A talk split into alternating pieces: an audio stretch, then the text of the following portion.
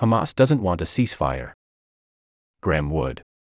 Save stories, https colon slash slash accounts.theatlantic.com slash accounts slash save dash stories. Recently, I drove along Israel's northern border, west to east. To my American sensibility, it is the best road trip in Israel, a 90 minute version of a trip that would take many hours on California back roads, from the ocean through scrubby hills and finally to the Golan Heights. These days there is no illusion of peace, and every few miles I was reminded that across the border in Lebanon is Hezbollah, a threat that would make Hamas look like a nasty but minor nuisance by comparison. At checkpoints, I was forbidden from turning left, toward the border, because the Israel Defense Forces had evacuated the area out of concern over Hezbollah rockets and raids. I was stuck behind military transport trucks in low gear as I gained altitude. When I stopped near Mitzpe Hila, I heard, or rather felt, a kachunk as the IDF fired artillery at Lebanon. The residents of that village told me these booms were a regular occurrence, and I could tell they were not kidding, because only I startled when the next round went out, with another window shattering ka chunk. Not even the little dog lazing outside looked up. The war in Gaza is still going on, and the reports of Hamas's utter demolition remain exaggerated. This weekend, the group still had enough capability and freedom of movement to fire missiles into central Israel, a fresh war crime, because it made no effort to discriminate between civilian and military targets. The progress of this war, and the question of who should administer Gaza after it, an Israeli permanent occupation? The Palestinian Authority? A consortium of Arab states, remains urgent. More urgent, though, is the question of what will happen if the war expands to include Hezbollah and the West Bank. Last week, Defense Minister Yoav Gallant described Israel as already engaged in a multi front war. I continue to think Hamas miscalculated badly when it attacked on October 7 and was surprised by the scale of the carnage it wreaked and the reaction it provoked. Now that much of Gaza has been leveled and many thousands of Palestinians killed, though, its incentives have changed. What good would a ceasefire do Hamas now? The brutality of the Gaza invasion has left Israel largely friendless, or at least with its few remaining friends publicly urging restraint. Hamas has friends too, and it very much wants them to join in. Those on U.S. college campuses and in European capitals calling for a ceasefire are demonstrating their admirable independence of the Hamas party line. A ceasefire is the opposite of Hamas's goal. It wants the war to expand, and there is some evidence that its wish will be granted. Hamas seems to have launched these attacks without the permission of its main backer, Iran. You gave us no warning of your October 7th attack on Israel, and we will not enter the war on your behalf, Iran's leader told Hamas's leader, according to Reuters. But Iran's wholly owned subsidiaries, Shiite militias in Iraq, Hezbollah in Lebanon, the Houthis in Yemen, have all treated the Gaza war as a lucky break for Tehran. And they have volunteered their services as its proxies on other fronts in the decades long Iranian war against Israel the tempo of cross border attacks, a tit for tat exchange of rockets between Hezbollah and Israel, had remained steady since October 7. But last Wednesday, Hezbollah kicked it up with more rockets than on any other day since the war began. These rockets from Hezbollah should be understood as a duet sung with the Houthis, which have shut down the shipping lane through the Red Sea by attacking random commercial vessels. These actions signal a desire to escalate and Israel's deterrence strategy, which relies on its enemies knowing that Israel will inflict more damage than it takes, will make ignoring this escalation difficult. Moreover, Israel's new security paradigm, which is still being formed, seems to demand that it reply to Hezbollah with immense force. Since October 7, it has shifted from focusing on what its enemies intend to do to what they can do.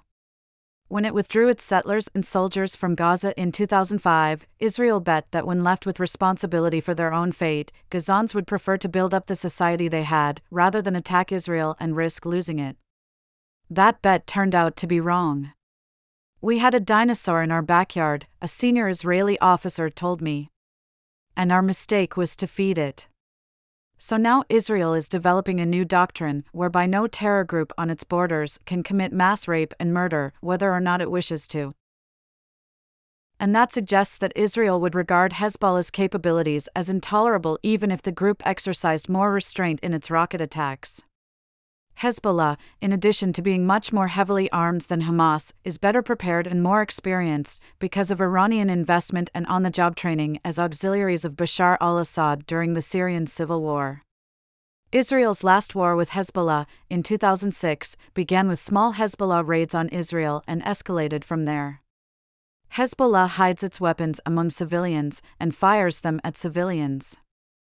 A new war might start with an exchange of rockets more lethal to Israeli citizens than any previous attack. Lebanon is very sick, the senior Israeli officer told me, and Hezbollah is its cancer. A war between Israel and Hezbollah would probably destroy Lebanon.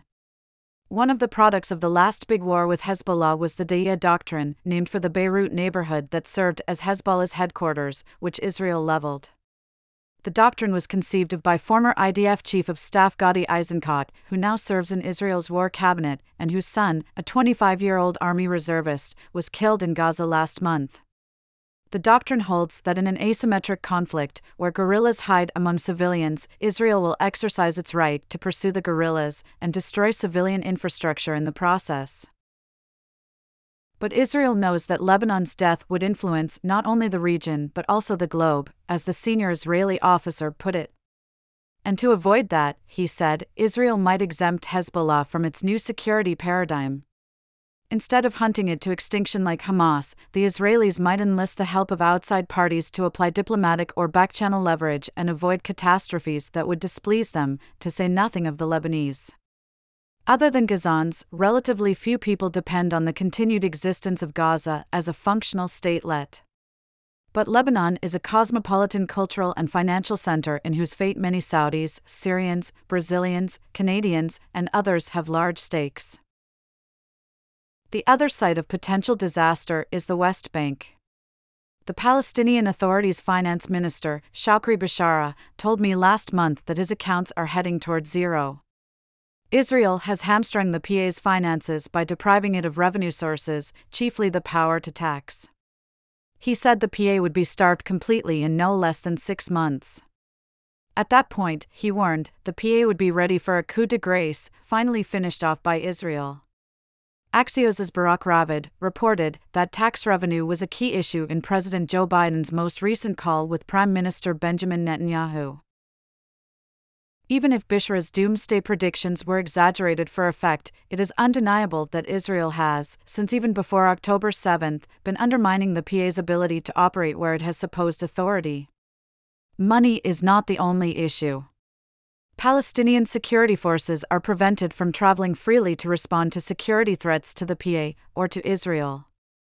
And Israel's incursions into Palestinian territory for arrests and raids have been constant since October 7.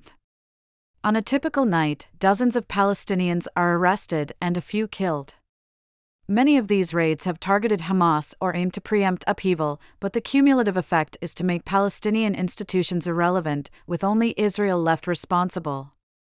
If the West Bank erupts, despite or because of these efforts, it's unclear whether Israel will be capable of containing the results. The world is watching Gaza, for good reason.